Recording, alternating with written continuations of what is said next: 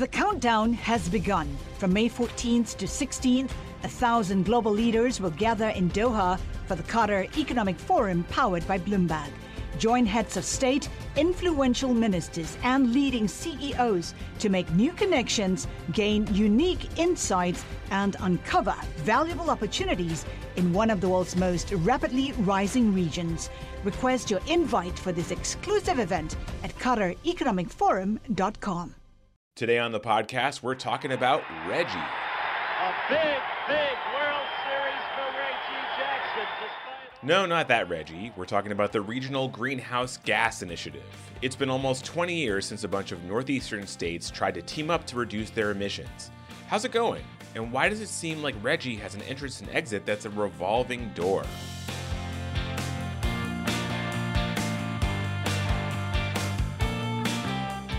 Hello and welcome once again to Parts Per Billion, the environmental podcast from Bloomberg Law. I'm your host, David Schultz. So, as I mentioned today, we're going to be talking about Reggie. The intergovernmental body has been around for a while now, but it's never really felt totally stable. The latest shakeup may come next year when Pennsylvania will be getting a new governor. Neither candidate running to succeed the retiring Tom Wolf seems enthusiastic about Reggie, even though the state just joined the organization earlier this year. So, right now, you might be asking, what is Reggie? Well, at its base, Reggie is a cap and trade program. Its 12 members, all of them states in the northeastern U.S., agree to put a cap on the amount of greenhouse gas emissions their power plants can emit. Power plants that exceed that cap have to buy credits from power plants that go under, and the prices for those credits are set by an auction. It's the type of markets based approach that makes economists swoon. And today we have an economist on to talk about how Reggie's been doing and whether it can survive yet another one of its members heading for the exits. Bill Shobe is a professor at the University of Virginia, another state that, by the way, may also be leaving Reggie. He spoke with Bloomberg Law reporter Jennifer Kay about where Reggie is heading and how it got started.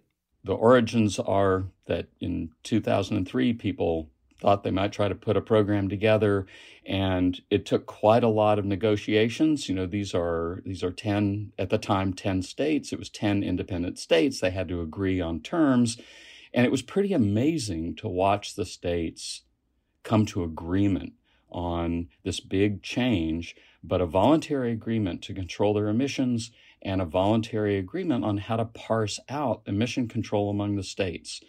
Uh, it really is pretty astonishing in retrospect that uh, these independent states were uh, were able to do that.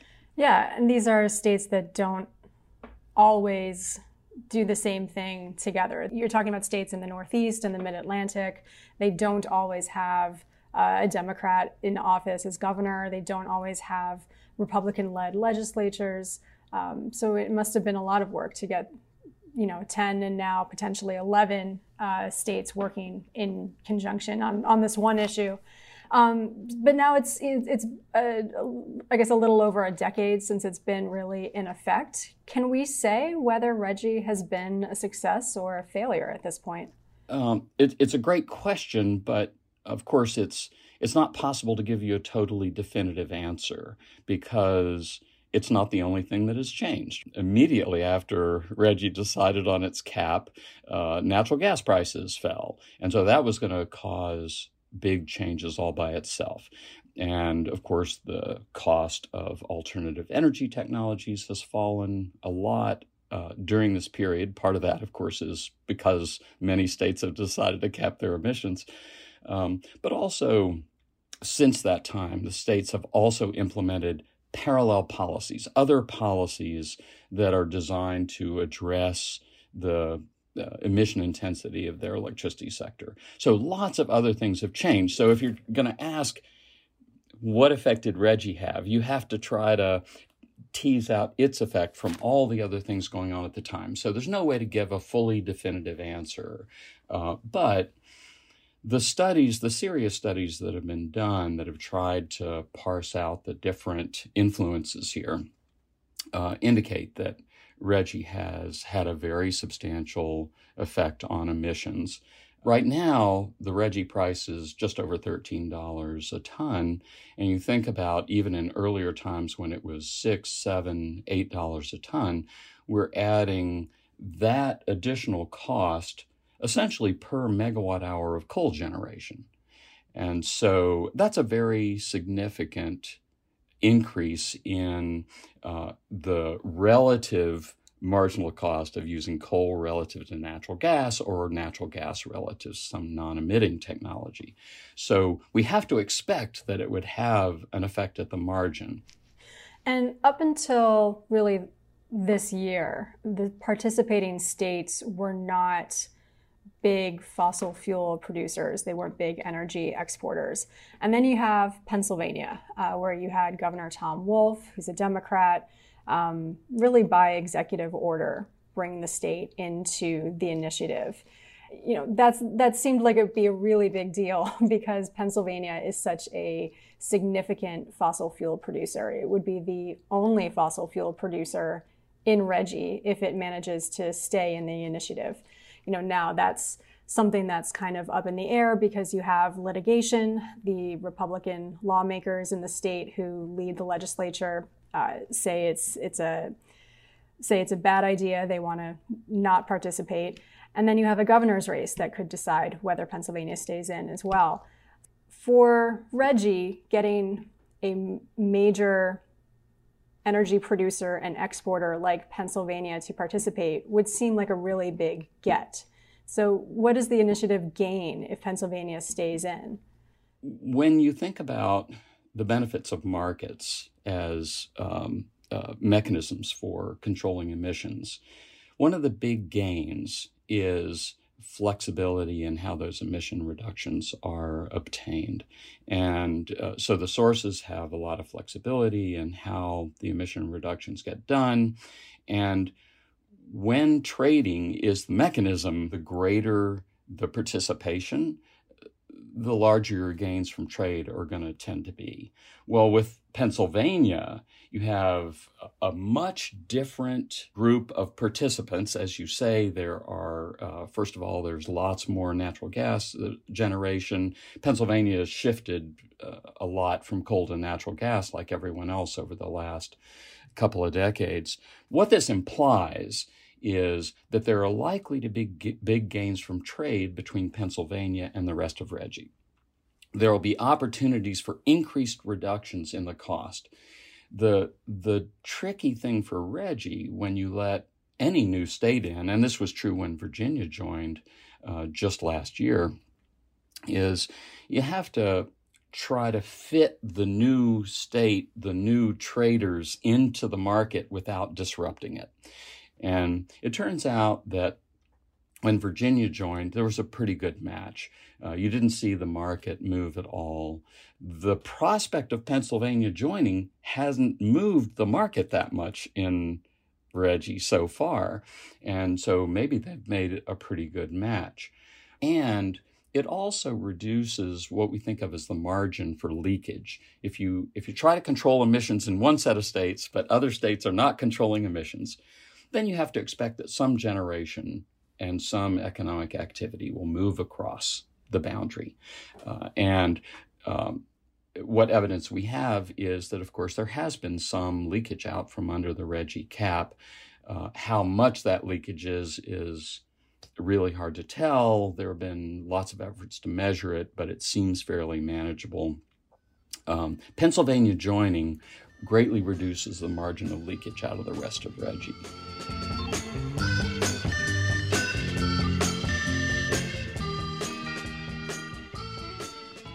Success is more than the final destination. It's a path you take one step at a time. It's discipline, it's teamwork, and it's the drive and passion inside of us that comes before all recognition. It's what Stifel's been doing for over 130 years. Quietly, yet strategically, Stifel has become one of the fastest growing wealth management and investment banking firms in the country. Our financial advisors go beyond traditional wealth management to provide clients with direct access to one of the industry's largest equity research franchises and a leading middle market investment bank because success is the drive it takes to keep climbing, the passion to keep investing, the best of each of us made better by the best in all of us. And that is where success meets success. Start your journey at stifel.com. That's S T I F E L.com. Stifel Nicolaus and Company Incorporated, member SIPC and NYSE.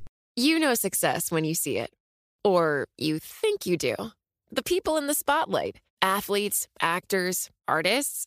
But what about the people behind the scenes? You know, the ones who make it all happen the lighting engineers, the sideline photographers, the caterers.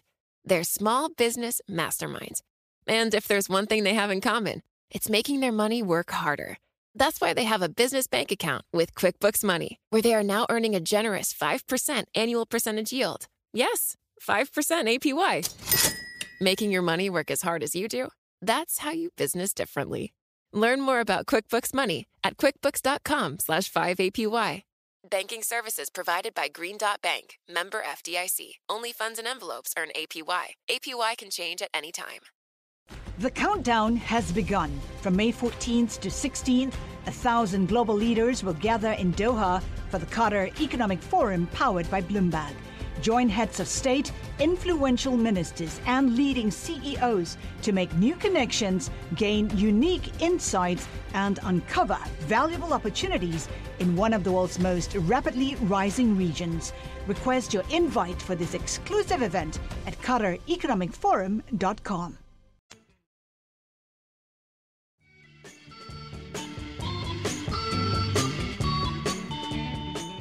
So you mentioned, uh, you know, Virginia, which is another recent addition, but it also might be not long for participation. You know, the the new Republican governor, Governor Youngkin in Virginia, wants to withdraw from Reggie. Um, I think, kind of with or without the legislature's support. And Virginia and Pennsylvania aren't the only states where this uncertainty has come up with Reggie. You know, New Jersey was a member initially, and then Governor Christie, Chris Christie, withdrew, and but now New Jersey's back in. So I'm wondering if participation depends on who's in power and how that party presents that plan to the public. Was Reggie designed to withstand states kind of you know coming in and out depending on what the political winds are? Well, the first thing I want to say is is the market for anything designed uh, to withstand new entrants? Well, we see it all the time. Uh, now, we're not always working with uh, states as entrants and and potential exiters, but the one thing you want to be concerned about is is the market that remains competitive. Uh, it, what would be bad is if states entering and exiting caused big gyrations in the market price. That hasn't been true up to now. When, when Governor Christie uh, decided he didn't like markets anymore and claimed that he could actually do better by regulation, you know, this leaves economists scratching their heads, right? Uh, emission markets were a Republican initiative to, to, to use market instruments instead of regulations for environmental regulations Unfortunately, emission markets got tied in to CO2 emission control during the Obama administration when there was an effort to implement a cap and trade program. And to economists, the Republicans turning against markets was like throwing the baby out with the bathwater. Now um, it it seems to be a matter of um, conflating emission markets with efforts to reduce CO2 emissions. And that's really unfortunate. But let's get back to New Jersey leaving. Uh, when New Jersey left Reggie, it didn't so much as cause a ripple in the markets at the time because the remaining market was quite competitive and New Jersey's level of effort was similar to the rest of Reggie, and there was very little effect on the market. Uh, and when Virginia joined, there was also, it, it appeared, very little dramatic, very little noticeable effort on the market. So ultimately, the answer to your question is that what we care about is whether the remaining market remains competitive. And that is not um, really in question here. Remember, this is a coalition of the willing. We've got to expect states to come and go as the political winds change. The original Reggie states have found this a very effective program and have stayed in it. You know, New Jersey tried to leave, but came back in because it turned out that it's in their interest to be part of Reggie. I think at one point early on you brought this up, but let's let's circle back to it. If Reggie was the original, um, how does it interact with or compare to the the newer cap and trade programs that we're seeing on the West Coast? You know, California uh, launched its own with kind of mixed reviews, I think, in, in 2013, and now you have Washington and Oregon following. And now you also have uh, the tax incentives and funding for reducing emissions in the Federal Inflation Reduction Act.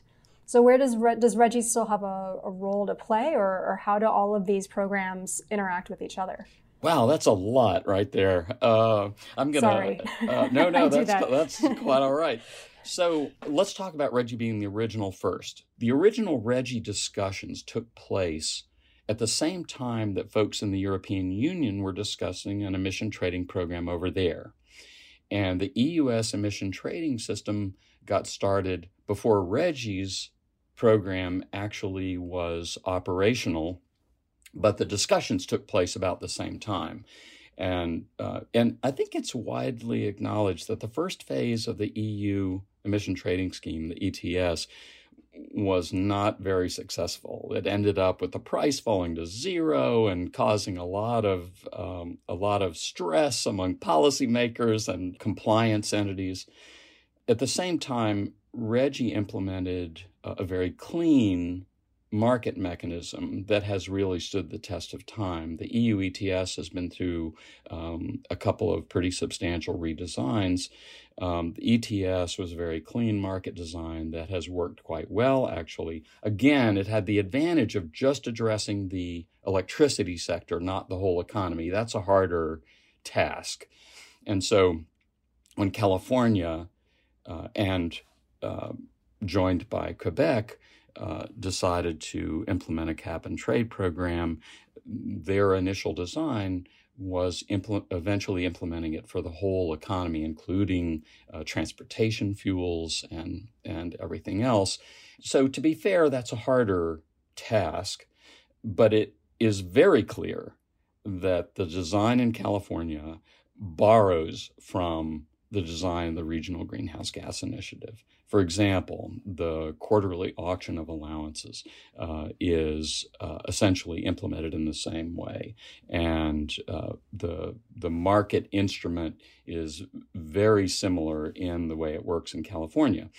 And Washington is now in the process of of um, putting in place. In fact, I think they're considering uh, their regulations are under review right now for implementing a cap and trade program that can be linked to California's. Uh, with Oregon, I think I, I, don't know as much about the Oregon plan, but it, it doesn't seem to be as clear that they have a strategy for linking up with the other states, but they are implementing uh, a sort of cap and trade program. But remember, these programs are now being emulated all across the world.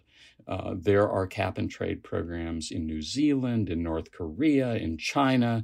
And so the, the effort that Reggie and the ET, EU ETS went through to put an emission cap in place in sort of the mid 2000s uh, has spawned other programs, both in the US and across the planet. That was Bill Shobe, an economist and professor at the University of Virginia, speaking with Jennifer Kay. And that's it for today's episode of Parts Per Billion. If you want more environmental news, check us out on Twitter. We use the handle at environment, just that, at environment, nothing else. I'm at David B. Schultz if you want to talk to me about Reggie Jackson or any other Reggie. Today's episode of Parts Per Billion was produced by myself, David Schultz. Parts Per Billion was created by Jessica Coombs and Rachel Daigle and is edited by Zach Sherwood and Chuck McCutcheon. Our executive producer is Josh Block. Thanks everyone for listening. Have you ever thought to yourself, how is that legal? Why is that legal? Have you ever seen a big trial in the news and wondered, what's really happening there? Have you ever pondered the question, why are lawyers the way that they are? And how much money do they really make anyway? These are the things we live and breathe over at On the Merits, Bloomberg Law's weekly legal news podcast. On the Merits looks into the biggest stories playing out in the legal industry right now, and we feature the finest journalists covering the biggest legal stories from across the Bloomberg Law newsroom. You can hear it wherever fine podcasts are found.